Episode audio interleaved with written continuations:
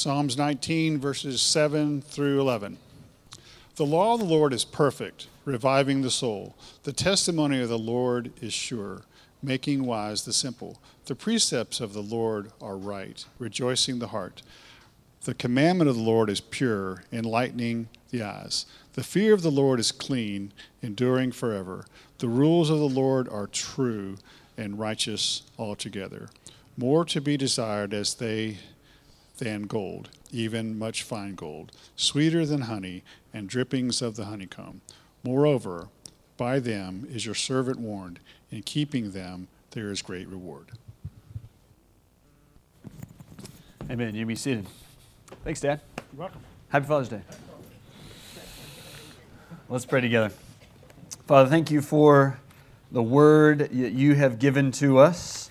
Thank you for the way you have used your word to transform our lives and shape us according to your word. God, thank you for enlightening our eyes uh, and making us wise. God, you have revived our soul. You have brought wisdom to us. You have brought strength to us when we have failed. And we're thankful for your work through your word in so many ways. Lord, bless the time we get to share in your word. God, may our hearts and minds be receptive to your Spirit's work through your word. In Christ's name I pray. Amen. Amen. We live in a, a time, a day and age where there are plenty of problems, do we not? Amen. Plenty of problems around us and in us, and depending on who you ask, uh, we'll probably all point in different directions to say what some of the greatest problems are whether it be violence or media or education or environmental problems or our nation's politics or the policies of foreign nations and governments. Everybody says something's going wrong. And as Christians, we're probably uh, right to kind of mourn uh, that our society is increasingly, uh, increasingly secular, less and less Christian, and we can feel that in all kinds of different ways, all kinds of social issues and struggles that are changing all around us. But uh, there is a, a, generational difference today uh, that is that diff- different from a generation, or at least you know three or four generations ago, that, that I want to speak to uh, that I think we can actually do something about.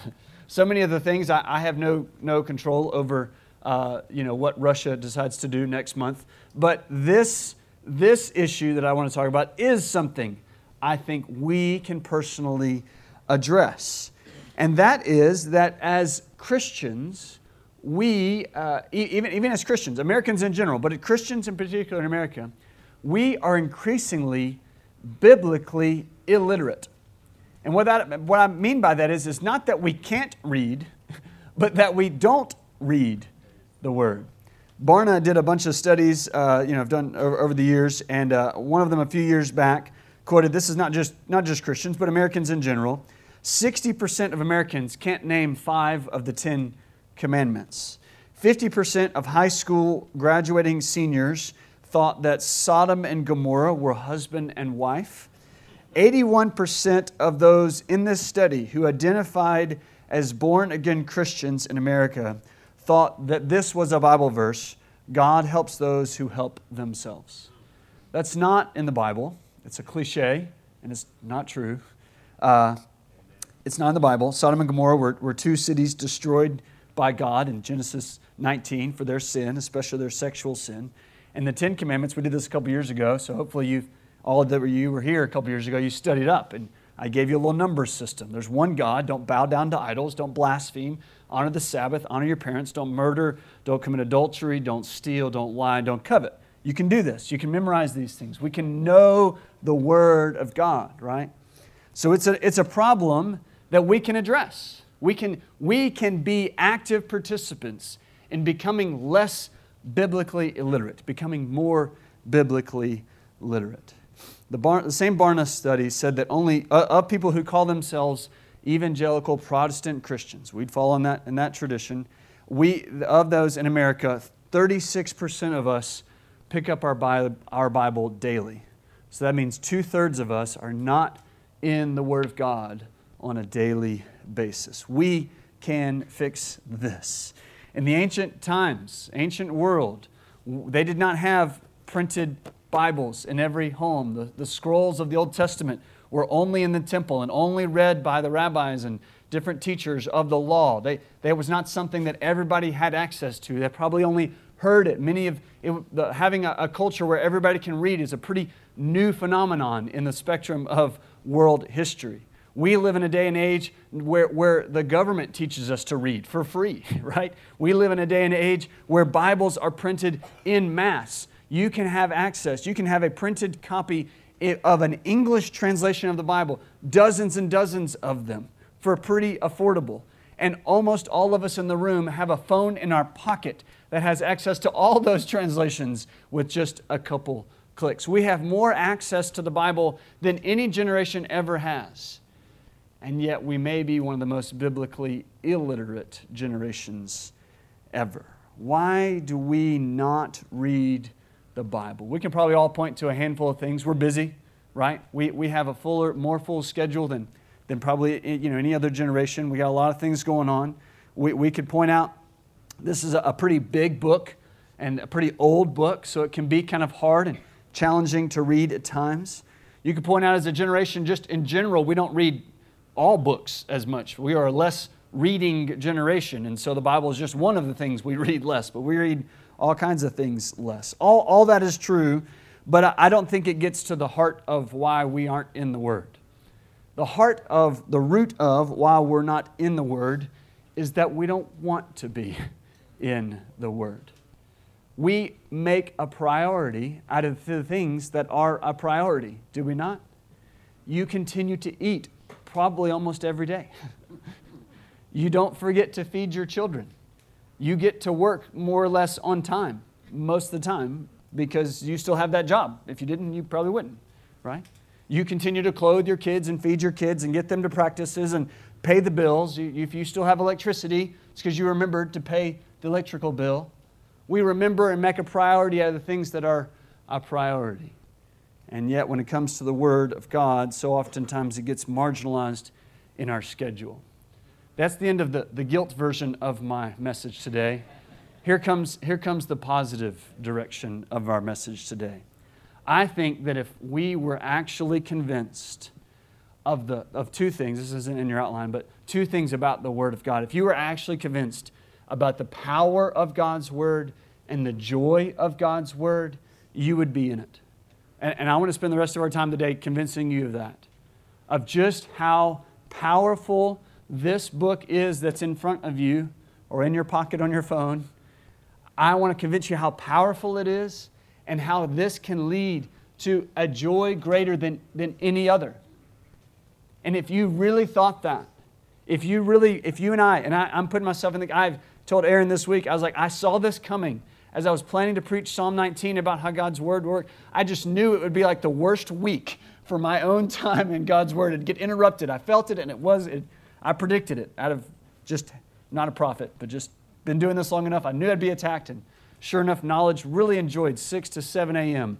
being awake and needing my attention this week. But anyway, that's not the point. My point is, all of us need to be in the Word of God, and I think that all of us would be more in it if we knew just how powerful it was and how much joy it can bring. Psalm 19, verse 10 is where I want to start with you today, and it says about the Lord's commands that they are more to be desired are they than gold even much fine gold, sweeter also than honey, and the drippings of the honeycombs. Do you, do you hear that description of God's Word? Do you believe those things about God's Word? Do you believe that God's Word is more valuable than gold? Do you believe that it is sweeter than honey? My, my invitation for you today, unfortunately, got left off the top of your bulletin, and it's my main thing, so put it at the top of all those. My main, main thing I want you to hear from Psalm 19, 7 to 11 is this Delight in God's good and life changing word. Delight in God's good and life changing word. Find joy in God's word because it is truly beautiful and can absolutely transform your life. That's what I think Psalm 19, 7 to 11 is about. As always, God's message is, is aimed at your heart, not just at your head. It's aimed at your head, it's aimed at your heart through your head, through the understanding that you would comprehend God's word. But if God's word today only gets inside your head and bounces around and then comes back out and doesn't change your heart, then it missed its goal. God's goal is to get to your affections, to your desires, to the things that you treasure and value. And the Psalms, perhaps more than any other book of the Bible, are aimed at that because they are poetry. As we're looking at the Psalms this summer, you'll notice these are, are written in a way that's different than just telling stories. They're full of imagery and, and, metaphors. They're full of interesting repetitions and, and different ways that it can, can get you to just enjoy and delight in the words themselves. These are not written in a ho hum kind of way, just matter of fact. It's written in a way that can get into your heart so that your heart would choose now to not just think about the word, but delight in God's word. Two weeks ago, when we started this psalm, we read about how the heavens declare the glory of God, that the sky above is proclaiming his handiwork. So we talk about the sky is preaching. The sky, the sky every day, day and night, is proclaiming God's glory. And as much as the sky is proclaiming God's glory, even more so, His Word is proclaiming His glory and inviting you to delight in Him. This morning, we're going to take these, these five verses, and in these five verses, I see four motivations for delighting in God's Word. So that's my main idea delight in God's good and life changing Word. But then I want you to see these four motivations. I'm going to start kind of at the end of our passage and then go back up to the top. And the, out of verse 10, I want you to see this that His word is better than gold or honey. His word is better than gold or honey. Again, verse 10 more to be desired are they than gold, even much fine gold, sweeter also than honey, and the drippings of the honeycomb. Nobody yelled at me and radically said, you, I disagree with that, but I wonder how many of us really believe it really believe it. If you had the option today between having gold or having God's word, what would you really choose? How much, what if it was much gold? What would you choose? Much gold or God's word? What if you had to choose between much fine gold and God's word? Because that's what it says, that it is better than much fine gold. Which would you rather have? Perhaps your, perhaps your heart is starting to condemn you a little bit now as you kind of think about that dilemma. But I want you to hear that again, this is not written as a guilt trip, it's meant as an offer to joy. And here, here's why I want you to see that. Think about just the value of gold. Google tells me that an ounce of gold is about $2,000. It's about worth $2,000 right now. And when I picture gold, I don't picture an ounce, I picture those little block things, you know? And, uh, and I, I, learned today, or I learned this week, and I was Googling those things, uh, that the, the traditional size of those things, those gold bars, is uh, about 10 inches long, about 5 inches thick, about 3 inches wide, and they weigh about 400 ounces. So at, at, two, at, at $2,000 an ounce, that's $800,000, one gold brick. $800,000. Now, I don't know how many bricks it would take to count as much fine gold, but probably more than one, right? Three, ten, fifty, I don't know. But at $800,000 a brick, that's a lot. Think about for just a minute and be careful. Don't let me, don't let me draw your heart into materialism. But I'm going to offer you a better offer in just a second. But just for a second, allow your mind to consider what you would do with much fine gold, multiple $800,000 bricks of gold like the house is then paid for, or buy four more of them or something, you know, the, the lake house and the beach house, you know, the, the new car, the, the, the college is paid for, all the debts are gone, retirement. You could retire, doesn't matter how old you are, you could retire with much fine gold. All of that could be, if, if God dropped off at your doorstep today a stack of those $800,000 bricks, much fine gold, you would, you would weep with joy you would be ecstatic because this, this changes everything. And he just said, God has given you something better, better than much fine gold. So here, here this is not a guilt trip. This is an offer. This is God saying, No, no, no, I, am not dropping the gold off at your house today. I'm giving you something better. I'm giving you the Word. I'm giving you the inspired Word of God written down for you to consume and delight in day by day. He is giving you something better. Maybe money's not your thing. Maybe as I said that, you're like, ah, take it or leave it. But maybe desserts are your thing. maybe honey is your thing. Maybe it's some kind of sweet cake or a delicious pie right out of the oven. Or maybe it's one of Wanda's famous pound cakes that Nathan and Sarah's dog really likes. maybe it's uh, a favorite cheesecake or a favorite candy that's always at the grocery store checkout, right when you need it not to be there, you know? Imagine a daily supply of that thing, your candy of choice, your honey of choice. Every day, God's offered you something better, even better than honey, even better than sweets. His word, His commandments, His testimony, written for you to consume and delight in day by day. It would have been true. Just, just listen to the, the, I love the poetry of the Bible. It's better than much fine gold, sweeter than honey. God, God could have said and does say all kinds of amazing things about His own word, but, but here the psalmist could have said, you know, th- this word that, that God has written down for us has more true information in it than encyclopedias and Wikipedia and, and all that. And, and it could have written, you know, it's, it's actually a very interesting historical book about, you know, all kinds of good, good history through all the different generations of, of kings and kings and this, all the different places, right? He could have said that. It could have been just about the information that you get from the song, um, from, from his word. But he isn't just aimed at your head, he's offering you joy. He's offering you delight.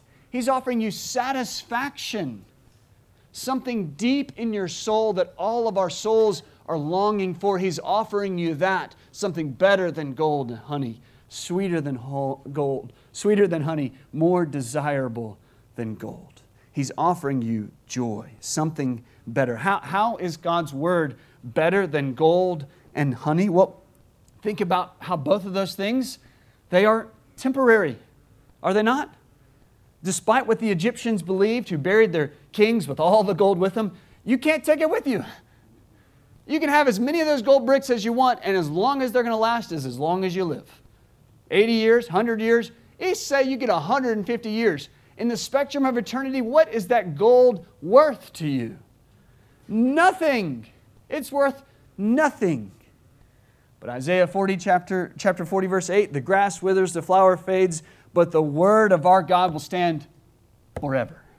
It is eternal, it is offered to you eternally. Unlike gold or honey that pass away, God's word is eternal. The taste of honey is a delight, it's a gift from the Lord that is on your tongue for a moment. And then 30 minutes later, you can't taste it anymore. And if you want it, you got to come back again. And eventually, there's, there's only so much honey in the world, right? It is, it's, it's a limited supply, it's temporary. What happens if you, if you have much fine gold and then you spend most of it, or you give all of it away? What do you have left? Nothing. What happens if you have all the honey that you could ever want, but then you give it away? What's left? Nothing. It's a scarce resource, it's a limited supply. However, with God's word, what happens when you share it with somebody? Do you lose it? No, you still got it. And in fact, as David Peck wisely pointed out to me Thursday, you know what happens when you share God's word? When you, when you take the time to, to know God's word well enough that you can tell somebody about it, you actually get more of it. You know it better. Gold, when you give, you got, if you got $100 and you give $50 away, you got $50 left. When God's word, when you give it away, you get more of it. It multiplies. The more you know God's word, the more you share it, the more you get of it. Gold or God's word? Pick God's word. It is better. God's word is better than gold and honey, and it's an invitation to delight in your Lord, delight in God by his word.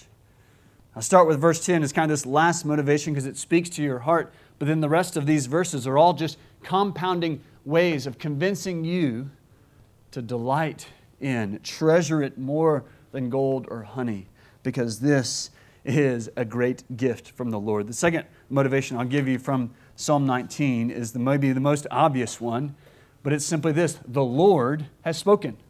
Why, why would we want to delight in God's word? Because it's God's word, not just man's word. Every other book ever written is just man's word, but this is God's inspired word that God's Holy Spirit moved through people throughout thousands of years to write down God's very heart. This is the Lord's word. Maybe you should, you should notice the most obvious things, you know, this, this is where I always start, the things that are repeated in God's word. Notice in verses 7 through 9, those three verses, six times we read the phrase of the Lord. It says the law of the Lord, the testimony of the Lord, the precepts of the Lord, the commandment of the Lord, the fear of the Lord, the rules of the Lord. Don't miss this is from the Lord. And He is the one who has given us this word. God Himself has spoken and He has written down for us what a gift. He didn't have to do that, but He did it so that you would know we could hear from God Himself. One pastor and writer, David Mathis, wrote it this way He said, One of the greatest facts in all of history is that God gave us a book. He gave us a book. He has spoken, He has revealed Himself to us through prophets and apostles and appointed that they write down His words and that they be preserved. We have His words. We can hear in our souls the very voice of God Himself by His Spirit through His book. What a gift! What a gift. If you have a, a favorite musical artist and they, you know a, a new album is coming out, how excited are you to, to hear the, the words, the songs of your artist? If you have a favorite actor or actress, and you hear that they're taking the lead role in a new movie, a new film will come out, and you're excited to, to go and to, to see this or to, to stream it, where you get to see what, what they are doing, their, their works, and how much fun it is. Or if you're like us and your life basically revolves around chasing around the kids, you get excited when the kids are on the sports field or on the dance stage or whatever else, you, the thing you're most excited to see is when your kids are, are doing the, whatever it is they do. And they're, they're, they're, they're producing, they're proclaiming, they're, they're moving, they're, they're doing something, and you're excited to see them. Your Lord, He has done something, He has recorded something, He has proclaimed something, and He has written something for you to read, to take up and read. Just consider the reality that we have something far greater than any human author or band or actor or child. We have the words of the Lord Almighty. The Lord has spoken. Are we in the Word? Notice the, the progression of, of Psalm 19. Two weeks ago, when we talked about how the sky is preaching, we read in verse 1 the heavens declare the glory of God. And there, the word for God is the general, generic word for, for God, El in Hebrew. And it's just like in, in English, it's a good good word for God, but it could be a generic word that, that other nations and, and tribes and peoples would use to describe their God. Just like we would say the, the, the, you know, the, the Muslims have God and you know, whatever else it may be. But notice when we get to verse 7, there's a switch.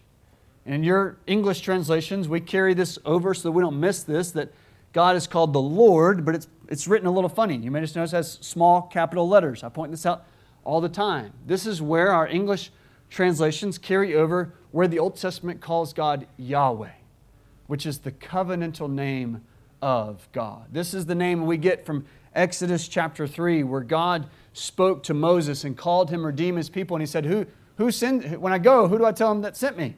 And God said, I am who I am.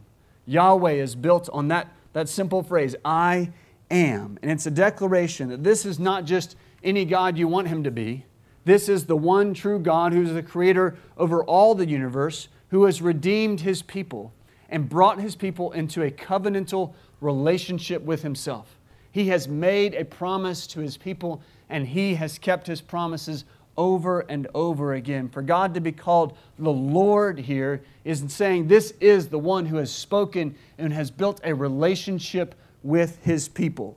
Yes, God is the creator of the skies, and He's also the creator of the covenant, so you can be in relationship with Him. The skies proclaim a lot of glorious things about God. They, dis- they, dis- they display and they proclaim His glory, His majesty, His power, and His generosity. But were we left with the skies alone, it'd be very hard for us to comprehend how God can be three in one. Father, Son, and Holy Spirit is hard to gather from a sunset. But when we open God's Word, we can understand more of who He is. It's hard to hear the history of redemption and God's work to make a promise and keep it and deliver over and over again. It's hard to hear that just from looking at the mountains. But God has given us His Word so we know His testimony, we know His story, we know what He has taught us. It's hard to understand substitutionary atonement from looking at a lake. But from understanding God's word, we can see how Christ died in our place to take on the, the, the, wrath we deserved and for us to be forgiven because he died in our place. The Lord has spoken through creation and he has spoken through his word. Praise God, we get both and not just one. He is not just God, he is Lord, he is Yahweh. The sky is preaching and his word is proclaiming even greater, even more clearly, the glorious good news of Jesus Christ. He is the Lord, and He has spoken so that we might know Him in relationship. He is our covenantal Lord, the Lord. He is the one who has spoken. I pointed out the sixfold repetition in 7 to 9 of, of the Lord. Notice also these same phrases use different words to describe God's word. It is the law, testimony, precepts, commandments, fear, and rules, all different ways of describing this, what we call the Bible. His commands, His laws, His regulations, they're about how the world ought to function. His decrees that say this is the way the world should work. And His testimony is the story telling us about how He has brought this about, how He has redeemed His people. And in those same six phrases, we get a, each of them, we get a description of God's Word. His Word is perfect and sure and right and pure and clean and true and righteous all together. Looking at those descriptions, it's another invitation that this isn't just information in your head, it's something God wants to come deep into your heart and change what you enjoy, what you delight in. And so, the third motivation we see in Psalm 19 about His Word is that His Word is good. His Word is good.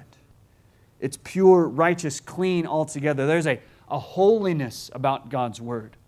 We're called to see God's Word with a certain reverence and awe. Do you approach God's Word as just one more thing written, or do you see that the, since it is the Lord who has spoken, there is a, a majesty to this Word? That this is God's Word given to us. It is pure and good, it is refined gold, it is a diamond without imperfections. It is noble, it is honorable, it is just, and it is fair. C.S. Lewis has a, great little book on the Psalms, simply called Reflections on the Psalms. And, and Psalm 19 is one of his absolute favorites of the Psalms, so he writes a lot about it. And he comments here about this description of the law being, of God's word being good, and says it's not like some, some uh, uh ancient, or not ancient, but 18th century theologians. They, the way they described God is they said, you know, God, God um, did not command certain things because they were right, but certain things are right because God commanded them. That's what they thought, which isn't true. You follow that, that distinction? To make their point, he says, one of them even said that God has commanded us to love him and love one another, but he could have equally have commanded us to hate him and hate one another, and then that would have been right because God said it. But C.S. Lewis says, no, no, no, that's, that's not how it goes. That's not how God created the world. That's not how this is. It's not how it functions. What's good and right and just uh, is, is not, it's not just, just because God wrote it that way, right? C.S. Lewis says, God enjoins or invites us to what is good because it is good and because He is good. Hence, His laws have truth, have an intrinsic validity, a rock bottom reality, being rooted in His own nature and therefore as solid as the nature in which He is created. He says, their delight in the law, when, he, when God invites us to delight in the law as good, it's, it's like having touched something that is firm. something that is real, something that is rock solid beneath your feet. He says it's like a pedestrian's delight in the feeling of having hard road beneath their feet after they took a false shortcut that entangled them in muddy fields. Isn't that a good picture? When we live through this life acting like we can make up our own rules, eventually our shoes get kind of soggy because we're dragging through the mud and the muck of the world and we're trying to make it on our own way. But when we come to God's word and obey God's commands and live His way, it's like we knock our shoes off and we finally stand on something that is solid, something that is good. God has created the world and the very fabric of the universe to where we see there, there is truth, there is righteousness, there is justice. And God's Word is where we find out what that is. And when we stand on the Word, we're standing on something solid, something we can count on. You, you know that when God says, Thou shalt not steal, that's a, that's a good thing, right? You, you can sense how a society where everything gets stolen all the time would not be a good place. So it is with adultery or coveting or anything else. Eventually, we all come to places in God's Word where we don't so quickly agree. And yet we submit to God's Word and we say, He is the author of what is good and just. And so to stand on His promises, not my desires, is the rock beneath my feet. God's Word is good, it is right, it is pure, it is honorable, it is noble, it is just. One last motivation from, to, to, to convince us to delight in God's Word might be the climactic one for us. It comes from that same six-fold repetition of God's Word in seven, verses 7 to 9. But it's in all, on all those verses, I want you to notice the action of what it does, especially what it does to us. Listen to the second half of each of those phrases and how they describe what God's Word does. And as you listen, I want you to ask yourself are these things that my heart desires? God's Word is reviving the soul, making wise the simple, rejoicing the heart, and enlightening the eyes. Don't we all desire those things? Our final motivation to convince us to delight in God's Word is that life change happens here. Delight in God's good and life changing Word because it is His Word that transforms your life. If you are looking anywhere else than God Himself through His Word to transform you, you will not find it. The power and the truth and the joy of God's Word and God's Word alone is what changes you when His Spirit comes inside of you according to the truth of Scripture. If you are changed by something other than the truth of Scripture, you're being changed and conformed to something else other than truth. Only the truth of God's Word can change you and transform you. It's what revives you, makes wise, rejoices, and enlightens you. This is where we are dependent. This is what we need to be transformed. Uh, is not our whole life essentially one long quest for transformation? Aren't we all seeking to grow, to be better, to get better? There may be ways that self help books or good coaches or something else may be able to tweak certain habits or give you certain, certain new rhythms that make things marginally better for some short amount of time. And may, they may be significant. I don't want to discount that. But the eternal changes we're all looking for, what really matters in the spectrum of eternity, there's one place for that it's in God's Word. Wherever else you may be looking for new life, for reviving, for a, a, a, soul transformation, for going from death to life, if you're looking anywhere else other than God's Word, you're not going to find it. Only God's Word can bring a reviving of the soul. Let us not forsake His Word if we're looking for that kind of revival. We all, who among us has not felt dull or simple or foolish as we try to take on tasks and responsibilities. It's Father's Day, goodness. If, not, if anything has made me feel foolish, it's trying to be a dad, right? Wow, do we feel foolish. What makes us wise, God's Word says? God's Word does. It's what makes us wise, makes wise the simple. Man, do I feel simple, simple minded all the time. Come to God's Word. We are often downcast, disappointed, discouraged, ho hum, melancholy. We long for our hearts to be made glad. And sometimes just a, a stroll outside helps, and sometimes a, a good talk with a, a friend, or we may just being distracted. That can help to some degree or another. But in the long term, where, where do we find a rejoicing of the heart? It's when God speaks through His Word by His Spirit and changes us, transforms us. Our eyes might not always see the truth. There are times when we feel kind of lost in the dark and we're searching and we're kind of through the clouds of culture and the lies and bad influences. Where are we going to find an enlightening of the eyes? God's Word. It's where our eyes are opened to the truth and to what is real. These changes are not, are not small tweaks to our lives, they are transformational. They are taking us from death to life, going from darkness to light. These are life changes. God's Word, I hope you see, has power that leads to joy. It's power because it is God Himself who has spoken and recorded through an incredible, incredible act of God's providence so that you and I could have it, even given to us in our own language. And it is a place, it is a, it is a, a tool God uses in His Spirit not to just beat you into submission, obedient as some slave, but to draw you into a relationship. This is the covenantal God. This is the Lord. This is Yahweh who has made promises to His people.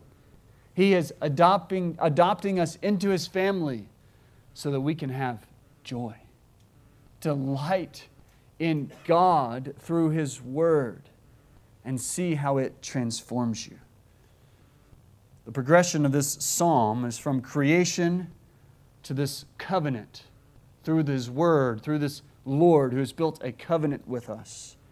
And it points forward to another progression of God's revelation, which is the sending of His Son, Christ not always good alliteration, but I like this one creation, covenant, pointing forward to Christ. It's how we are changed. It's a, it's a hint here. This reviving of the soul is a hint of what God would later do in the New Testament in sending Christ, who then, through his death, resurrection, and ascension, would then send his Holy Spirit. And even the Old Testament prophesied of those days. He said, Ezekiel 36, I will give you a new heart and a new spirit I will put within you. I will remove the heart of stone from your flesh and give you a heart of flesh. And how do you know, how do you know that flesh is there? How do you know your heart's been changed by God? Ezekiel 36, 27. And my spirit, uh, I will put my spirit within you and cause you to walk in my statutes and be careful to obey my rules. The only way you and I are going to be obedient to Psalm 19 and the rest of God's Word is if God's Spirit is inside of us. And the only way that happens is if we've repented of our sins and believed in Christ for our salvation. And when that happens, He transforms you, He changes you, He changes your very desires, the things that you love, the things that you delight in. And He gives you a desire to follow Him in obedience. Jesus told His disciples the night before He was crucified when the Spirit of truth comes, He'll guide you into all truth. The way you know the truth is that God's Spirit who is the messenger that God Himself given to us, tells us what Jesus said. That's the reviving of our soul so that we could be with Him. Don't be biblically illiterate. Be in the Word, be transformed by it. And I'll tell you, in all my years of trying to read the Word, and all my years of trying to help other people read the Word, we just, we just wake up certain days and we say, I just don't want to. I know I should want to, but I don't want to. Anybody know that feeling? I heard a message from Habakkuk chapter 2 that I want to close with today. This verse, chapter 2, verse 1, Habakkuk is wrestling with God. He's upset. Bad things are happening, and he needs to hear from God. And this is what Habakkuk decides to do. Habakkuk 2 1 says, I will take my stand at my watchpost and station myself on the tower and look out to see what he will say to me. Habakkuk was waiting. God, why have you not answered me? And you know what Habakkuk said? I'm going to go to the watchtower. You know what the watchtower is in an ancient city? It had been the high up place where you could see where enemies are coming or, or messengers or anybody else. It's where you could keep a lookout. And if you served in the military, if you, if, you get a, if you get a job, your job is to be at the watchtower, you know what you better do? You better be at the watchtower. You don't just give it up. You don't just go AWOL when you want to. Habakkuk says, I, am going to my, to my stand. I'm going to the watch post. I'm going to look out and just, I'm going to wait for God to speak. I'm going to wait for God to speak. There is a watchtower with a seat with your name on it tomorrow morning. And it is begging you to come and to keep lookout. And you know what? Sometimes when you go and you go to the watchtower, you see nothing. You hear nothing. You read and you read and nothing happens. And you know what you do? You wake up the next day and you come to the watchtower and you read and you wait and you say, I'm going to plant myself here until you speak, God. And you know what happens? Maybe not the first day, maybe not the second day, maybe not for a while, but God is faithful and He loves His children and He loves to speak. Put yourself in the watchtower. Cling to the watchtower and wait for God to speak. Look out and listen. And as you do, there's a transformation that happens because God sends His Spirit and He changes not just your mind, but your affections, and you begin to delight in God's good and life changing word. Amen. Let's pray. Father, we confess we have had this book our entire lives, and we should be so consumed by it that we just bleed your word when we are pricked. God, we, we should be so overflowing with this word that it, it, it's almost every sentence we speak. We have no, no excuse. And yet we come today confessing we are not that. We long, God, to know you better through your word. God, we see the gift that it is. And so we plead for forgiveness. We plead that you would change us. You would, you would not hold our past against us, but you would invite us once again to the watchtower to listen for you to speak. God, we, we cling that your word is perfect. It revives our souls. God, we know that it is sure and it makes us wise. God, we, we celebrate that your precepts are right and they, they rejoice our hearts. God, our eyes so much, we desire for our eyes to see light and not just darkness, and your word is that. God, we, we confess. We want to desire your word more than gold and yet we chase after other things. So, God, transform us by your Spirit. Change us and draw us to your word. May we be people of the book, servants of your word. And may we live in obedience to you in a joyful, joyful relationship with our Heavenly Father. In Christ's name I pray. Amen.